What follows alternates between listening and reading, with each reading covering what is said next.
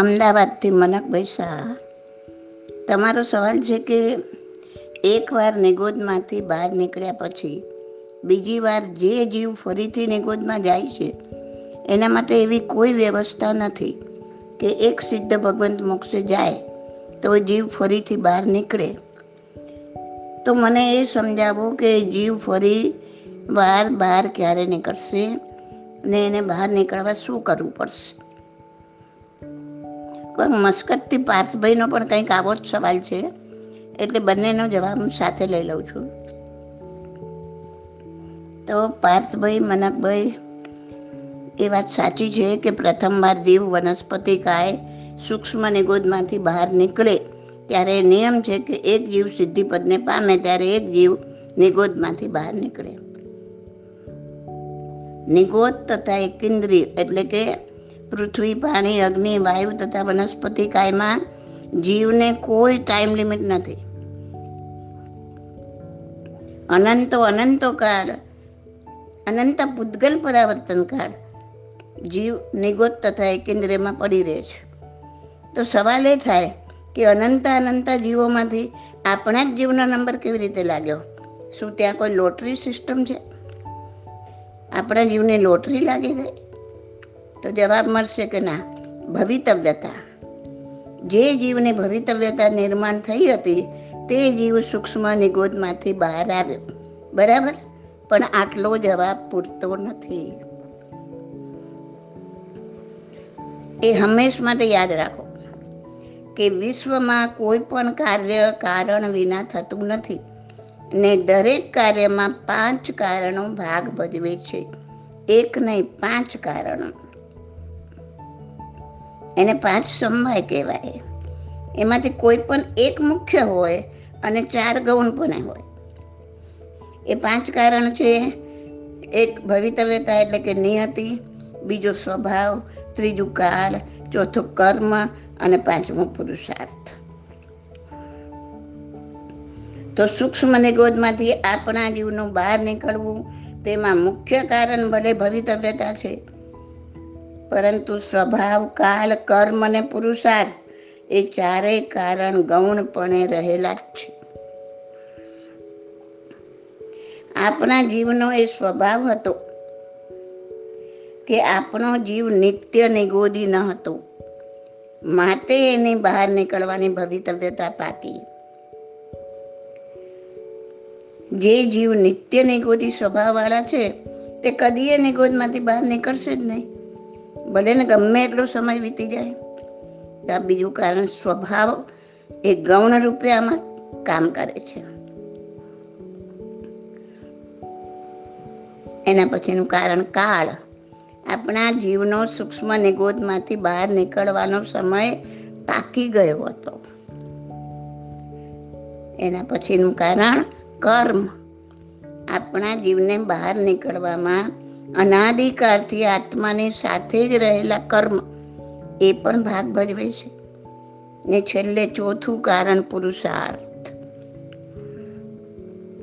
હવે સવાલ એ થાય કે નિગોદના જીવે શું પુરુષાર્થ કર્યો? સામાયિક કર્યા? પ્રતિક્રમણ પૂજા પાઠ શું કર્યું? જુઓ.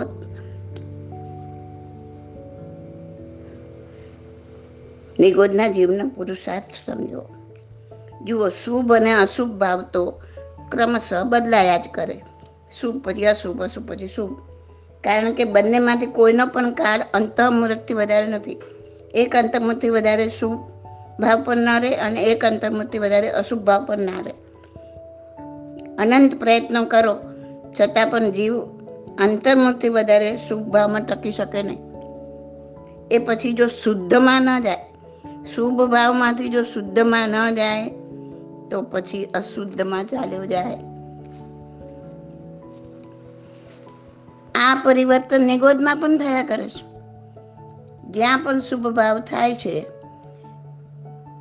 નિગોદમાં પણ જીવને શુભ ભાવ થાય છે, નહીં તો ત્યાંથી જીવ નીકળે જ કેવી રીતે? નિગોદના એક શરીરમાં અનંત આત્મા રહે, બરાબર? એ તો તમને ખબર છે. હવે તમે વિચાર કરો, પચાસની કેપેસિટીવાળા રૂમમાં પાંચસોને ભર્યા હોય તો દરેક જીવ કેવી અકળામણ અનુભવે?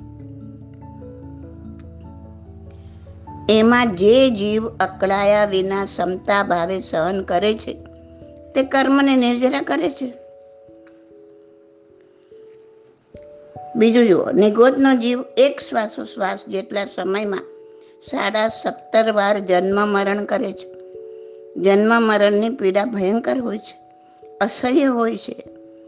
જન્મ કરતા મરણનું દુઃખ આઠ ગણું વધારે છે. જેટલા જન્મ મરણ વધારે, એટલી પીડા વધારે. આ પીડા જે જીવ ક્ષમતા ભાવે સહન કરે છે, તે જીવ કર્મને નિર્જરા કરી કર્મના બારથી અળવો થાય છે. ક્ષમતા એ જ એક એવી સીડી છે, જેનાથી જીવ નિગોદમાંથી બહાર નીકળવાનો રસ્તો બનાવે છે. અને બહાર નીકળ્યા પછી પણ એ ક્ષમતા નામની સીડીથી જીવ મોક્ષ સુધી પહોંચે છે. તો ખ્યાલ આવ્યો કે શું છે નિગોદના જીવનો પુરુષાર્થ? એક તો શુભભાવનું પરિણમન. જન્મ મરણની પીડા હોય કે એક સાથે રહેવાની અકળામણ હોય આ બધા દુઃખોને ક્ષમતા ભાવે સહેવી. આ બધી અકામ નેજરાથી જે જીવ કર્મના ભારથી હળવો થાય છે, વળી જેનો કાળ પાકી ગયો છે, જે નિત્ય નિગોદી સ્વભાવનો નથી અને જેની ભવિતવ્યતા નિર્માણ થઈ છે, તે જીવ. પ્રથમ વખત જ્યારે એક જીવ સિદ્ધમાં જાય છે, ત્યારે તે જીવ સૂક્ષ્મ વનસ્પતિકા નિગોદમાંથી બહાર નીકળી વ્યવહાર રાશિમાં આવે છે. અને આ એક વ્યવસ્થા છે. જો ઘણા બધા જીવ એક સાથે બહાર આવી જાય તો વ્યવસ્થા કેવી રીતે જળવાય? હવે એક વખત જીવ વ્યવહાર રાશિમાં આવે. પછી ત્રસપણામાં તો બે હજાર સાગરો પંપથી વધુ સમય રહી શકતો નથી. તેમાંય મનુષ્યના તો સુડતાલીસ કે અડતાલીસ ભાવ મળે બે હજાર સાગરપોમાં. એમાં પુરુષાર્થ કરી જીવ જો મોક્ષ પામ્યો તો ભલે, નહીં તો પાછો ફરજિયાત એકેન્દ્રિય ગોદમાં ચાલ્યો જાય છે. હવે એ જીવ પાછો ગયા પછી, જેટલા કર્મના ઢગલા લઈને ગયો હશે, તે હવે એકેન્દ્રિયમાં, એટલે કે પૃથ્વી પાણી, તેવું વાવ વનસ્પતિ સૂક્ષ્મ નિગોત કે બાદર નિગોત આ બધું એકેન્દ્રિય કહેવાય. એમાં ચાલ્યો જાય છે. હવે સૂક્ષ્મ નિગોદમાં ભલે વ્યવહાર રાશિનો જીવ કહેવાય, પણ પરિસ્થિતિ તો એ જ છે. જે પહેલા વર્ણન કરી. ફરી એ જ રીતના નિગોદના જીવનો પુરુષાર્થ જે રીતના સમજાવ્યો, એ જ રીતના સહન કરતા કરતા જ્યારે આત્મા કર્મના ભારથી હળવો થશે, ત્યારે તે પોતાની રીતના પાછો એકેન્દ્ર ગોદમાંથી બહાર નીકળશે. પણ આ સ્થાવર એકેન્દ્રિયમાં કે નિગોદમાં એના કર્મની જે નિર્જરા થશે એ અકામ નિર્જરા હશે. કેમ કે એ કાંઈ એની ઈચ્છાથી થોડું સહન કરે છે? આ ઝાડ છે, તમે જુઓ છો, ટાળ, તડકો, વરસાદ બધું સહન કરે છે, પણ એની ઈચ્છાથી કરે છે? આ તો ફરજિયાત આવી પડ્યું છે, માટે સહન કરે છે. એટલે આ નિર્જરા, અકામ નિર્જરા કહેવાય ને, એ ખૂબ જ ધીમી પ્રક્રિયા છે. માટે આ સ્થાવર એકેન્દ્રપણામાં જીવને પોતે બાંધેલા કર્મો નિર્જરતા નિર્જરતા, અનંત પૂદગલ પરાવર્તન કાળ પણ વીતી જાય છે. એટલે તો આ એક ઇન્દ્રિય નિગોદમાં જીવ અનંતકાળ સુધી રહે છે. જ્યાં સુધી એના અમુક કર્મો નિજરી ન જાય, ત્યાં સુધી ત્યાં પડી રહે છે એના માટે કોઈ ટાઈમ લિમિટ નથી હવે.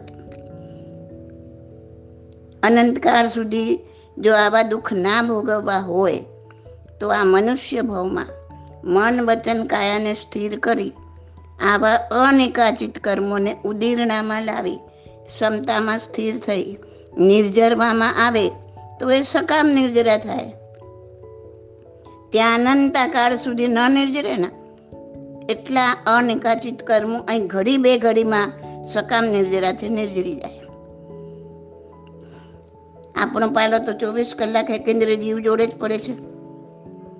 ખાલી એક દિવસનો હિસાબ લગાવો. તો ખબર પડશે કે રોજના કેટલા વાયુકાય જીવોનો, કેટલા પાણીકાય જીવોનો કેટલા વનસ્પતિકાયના જીવોનો, કેટલા પૃથ્વીકાય જીવોનો ને કેટલા અગ્નિકાયના જીવોનો આપણે ખતમો બોલાવીએ છીએ. ને કેટલા ઢગના ઢગ આત્મા પર ચડાવીએ છીએ. જો એક દિવસના આટલા કર્મ હોય, તો એક આખા માનવ ભાવમાં કેટલા કર્મ? જો આ સુડતાલીસ અડતાલીસ માનવ ભાવ મળ્યા હોય બે હજાર સાગરોપમમાં તો કેટલા કર્મનો ઢગલો? આપણે સકામ નિર્જરા કરી કર્મો ખપાવા તો તૈયાર નથી. તો પછી કુદરતની આ વ્યવસ્થા છે કે તમને બે હજાર સાગરોપમનો સમય આપ્યો, છતાં કાંઈ કર્યું નહીં, તો જાવ હવે એક ઇન્દ્રિયમાં કે સૂક્ષ્મ બાદરની ગોદમાં. પાછા સૂક્ષ્મની ગોદમાં ચાલ્યા જાઓ જ્યાં હતા ત્યાં. બાદરની ગોદમાં જઈ, જાઓ, સૂક્ષ્મની ગોદમાં પણ જાઓ, એક ઇન્દ્રિયમાં પણ જાઓ, અને ત્યાં અનંત કાળ ચક્ર સુધી પડ્યા રહી. તમે તમારી રીતના અકામ નિર્જરાથી કર્મ નિર્જરતા નિર્જરતા. જ્યારે કર્મના ભારથી હળવા થાઓ, ત્યારે પાછા બહાર આવો. તો પાછું બે હજાર સાગર પણ ત્રસપણું મળે. પછી પાછો બીજો ચાન્સ મળે. તેમાં પણ સકામ નિર્જરા ના કરી, તો જાઓ પાછા એક ઇન્દ્રની ગોદમાં. એટલે તો કયું છે, કાળ અનાદિ અનંતથી ભવ બ્રહ્મણનો નહીં પાર. તો ખ્યાલ આવ્યો કે એક જીવ મોક્ષમાં જાય એટલે એક જીવની ગોદમાંથી બહાર નીકળે, એ તો ફક્ત એક વારની વ્યવસ્થા છે. કાંઈ મોક્ષે જવા વાળા જીવે કોઈ પુરુષાર્થ કર્યો ને તમે બહાર નીકળે એવું નથી. પુરુષાર્થ તો જીવે જાતે જ કરવાનું છે. પહેલી વાર હોય કે અનંતી વાર હોય? દરેકે દરેક જીવ માટે આ જ વ્યવસ્થા છે. પછી ભગવાન મહાવીરનો જીવ હોય કે મારો કે તમારો? ભગવાન મહાવીરના સત્યાવીસ ભાવ જે કયા છે ને, એ તો સંકિત પામ્યા પછીના મોટા ભાવ. ભગવાન ત્રીજા આરાના અંતમાં આદિનાથ દાદાના પૌત્ર મરીચીના ભાવમાં હતા, એ તો તમને બધાને ખબર છે. અને ચોથા આરાના અંતમાં મોક્ષે ગયા. આ સમય લગભગ એક કરોડા કરોડી સાગરોપમ જેટલો થાય. ને કોઈનો પણ આત્મા બે હજાર સાગરોપમથી વધારે તો ત્રસપણામાં રહી જ ના શકે. વિચાર કરો ને ક્યાં એક કરોડા કરોડી સાગરોપમ અને ક્યાં બે હજાર સાગરોપમ તો આટલો બધો સમય ભગવાને ક્યાં વિતાવ્યો? તો જુઓ, એકથી પાંચ ભાવ પછી પાછા ભગવાનનો આત્મા એકેન્દ્રની ગોદમાં ચાલ્યો ગયો. ત્યાં એકેન્દ્રને યોગ્ય કર્મની અકામ નિર્જરા કરતા કરતા કેટલાય સાગરોપમ પછી પાછો બે હજાર સાગરોપમ માટે ત્રસપણામાં આવી. છ થી પંદર ભવની યાત્રા કરી. એકથી પાંચ ભાવ પછી પાછો ચાલ્યો ગયો તો એકેન્દ્રમાં પછી છ થી પંદર ભાવ કર્યા ને વળી પાછો એકેન્દ્ર કે નિગોદમાં ચાલ્યો ગયો. ત્યાં પાછી અનંતા કર્મોની અકામ નિજરા કરતા. પાછો અનંતો સમય વિતાવી. પાછા બે હજાર સાગરોપમ માટે ત્રસપણામાં આવી સોળથી સત્યાવીસ ભવની યાત્રા પૂર્ણ કરી. મોક્ષપદને પામે. માટે હે ભવ્ય જીવો આ અનંતા અનંતા દુઃખ અને ત્રાસમાંથી છૂટી. મોક્ષ સુખ મેળવવું હોય તો આજથી જ, આ ઘડીથી જ સકામ નિજરા ચાલુ કર. Choice is yours.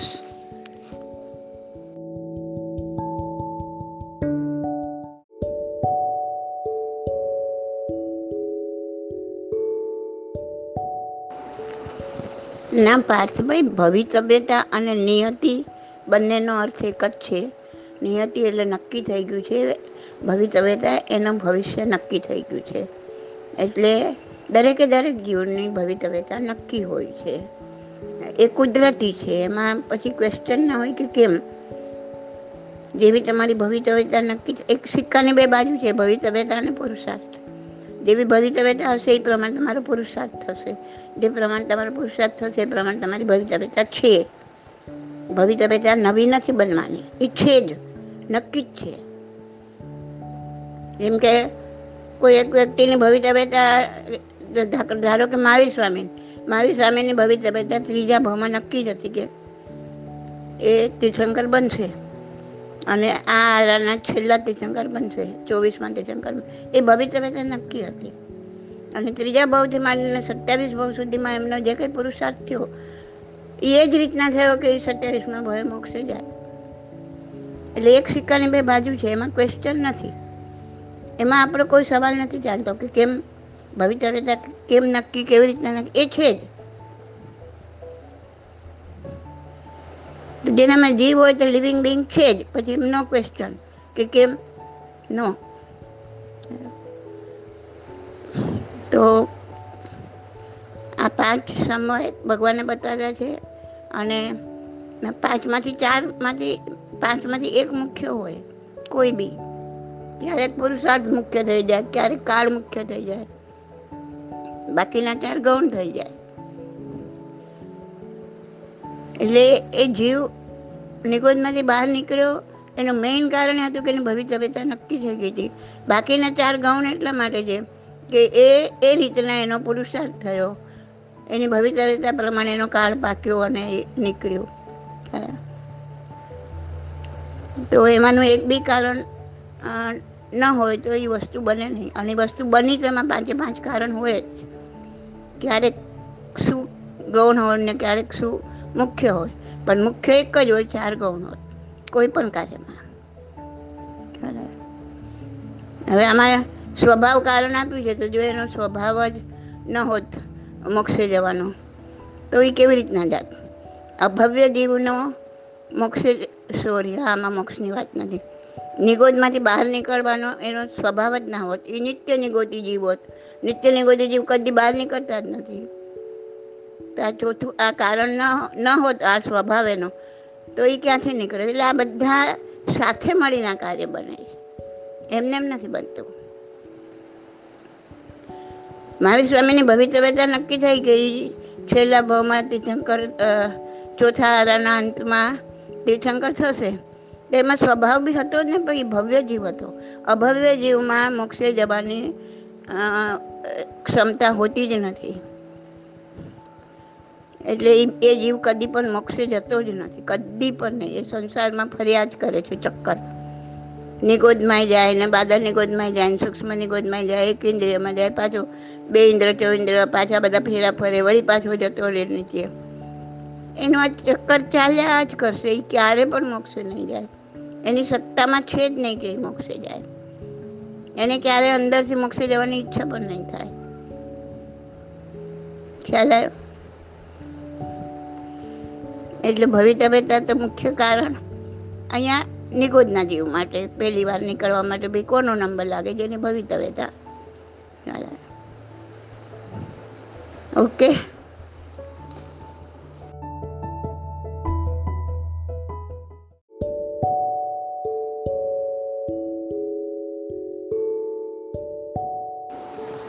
અહીં ભવિતવ્યતાનો અર્થ કોઇન્સિડન્સ નથી.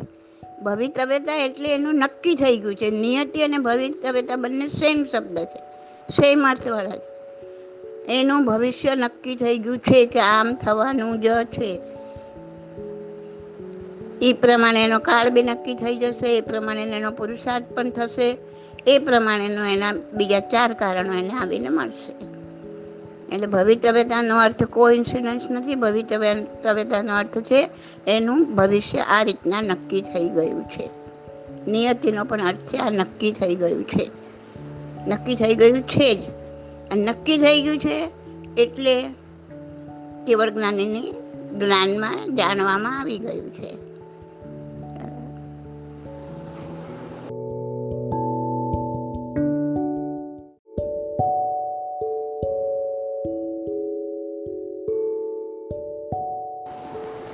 આત્માની મોક્ષે જવાની જે એબિલિટી છે, એને ભવ્યતા કહેવાય. ભવ્ય.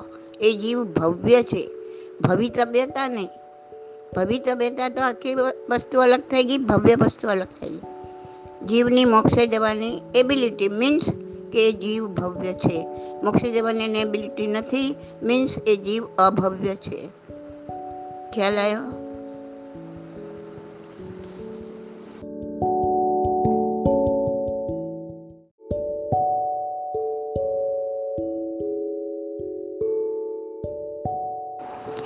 કેવલી ભગવાનના જ્ઞાનમાં તો દરેકે દરેક જીવનો ભવિતવ્યતા એમના દ્રષ્ટિમાં, એમના જ્ઞાનમાં જાણવામાં આવી જાય છે.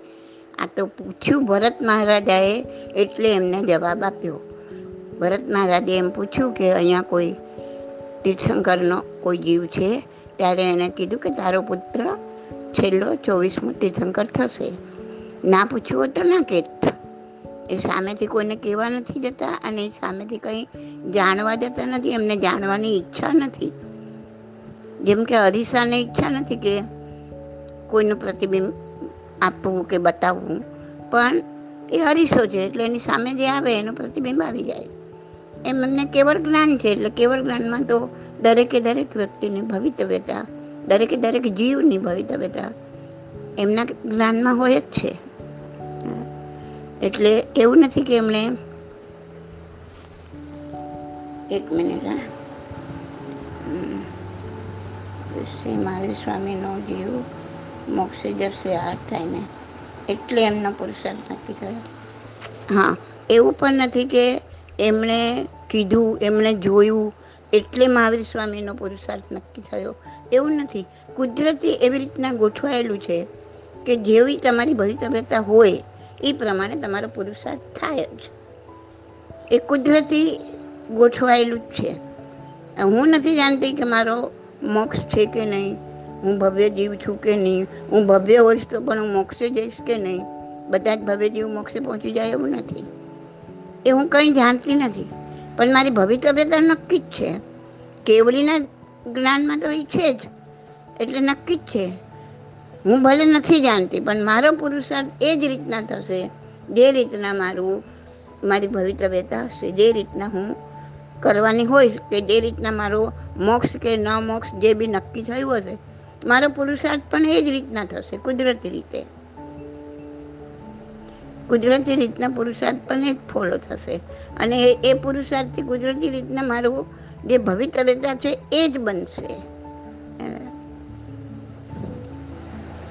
એવી રીતના હોય છે.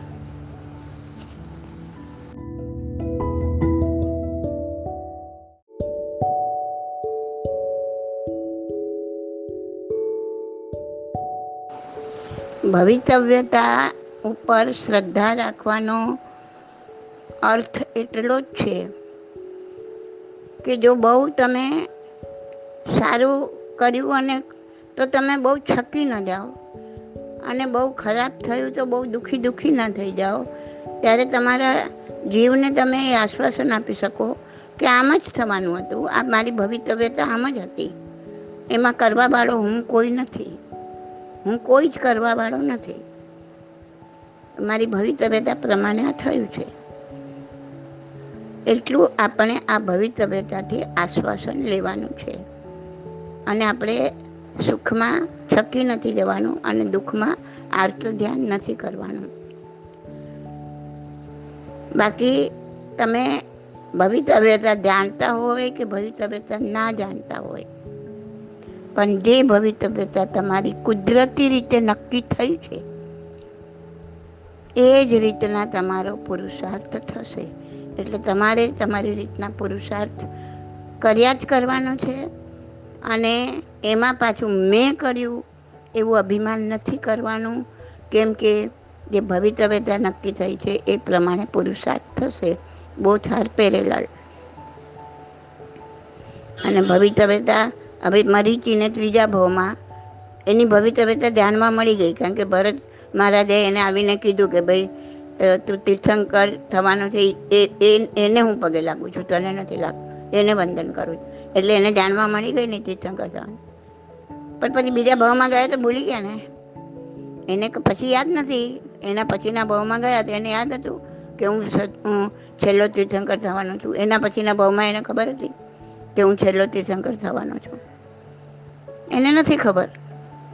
પણ એનું એનું છેક સુધીનું જે કાંઈ પુરુષાર્થ તો એવી જ રીતના થયો ને કે છેલ્લા તીર્થંકર બને. ખ્યાલ આવ્યો? આમ બી નોર્મલી તમે જુઓ તો આજનો તમારો જે પુરુષાર્થ છે, આજે તમે જે કરો છો, એ તમારું આવતીકાલનું ભવિષ્ય છે. આવતીકાલ માટે એ શબ્દ હશે કે અમે પુરુષાર્થ કર્યો. પણ આજે તમે કરી રહ્યા છો. આજે જે કરી રહ્યા છો, એ આવતીકાલનું ભવિષ્ય છે. એ પ્રમાણે તમારું ભવિષ્ય ઘડાય છે. એટલે આટલી વાત સમજવાની. દરેકે જીવની ભવિતવ્યતા નક્કી જ છે. કેવડીને કેવડીને એ જાણવામાં બી કોઈ ઇન્ટરેસ્ટ નથી, જણાવવામાં પણ કોઈ ઇન્ટરેસ્ટ નથી. પણ એના જ્ઞાનમાં આવી જાય છે. અને જીવનો પુરુષાર્થ એ રીતના થાય છે, જે રીતના એની ભવિતવ્યતા હોય. એને ખબર હોય કે એને ના ખબર હોય. ત્રીજા ભાવમાં એને ખબર હતી કે મારી આ ભવિતવ્યતા છે. છતાં પણ એનો પુરુષાર્થ એ જ રીતના થયો. કે એને બીજા આટલા ભાવ હજી કરવા પડ્યા. અને પછીના ભાવમાં તેને ખબર બી નથી કે હું તીર્થંકર થવાનો છું. અને એ એ જ ભાવમાં જ્યારે ભગવાન, મહાવીર ભગવાન ભગવાન બને છે, તીર્થંકર બને છે, એ જ ભાવમાં તો એ અવધિ જ્ઞાન સાથે જન્મ્યા છે. અને એમને જન્મતા, એમને અવધિ જ્ઞાનથી ખબર છે કે પોતે તીર્થંકર થવાના છે. છતાં પણ એને આ પુરુષાર્થ કર્યો ને? ને ના કર્યો તો તે સંગત થાવત જ નહીં, પણ તે સંગત થવાના હતા. એ ભવિતવ્યતા નક્કી હતી. એટલા માટે એમનો પુરુષાર્થ પણ એ જ રીતના થયો. ખ્યાલ બોથ આર પેરેલલ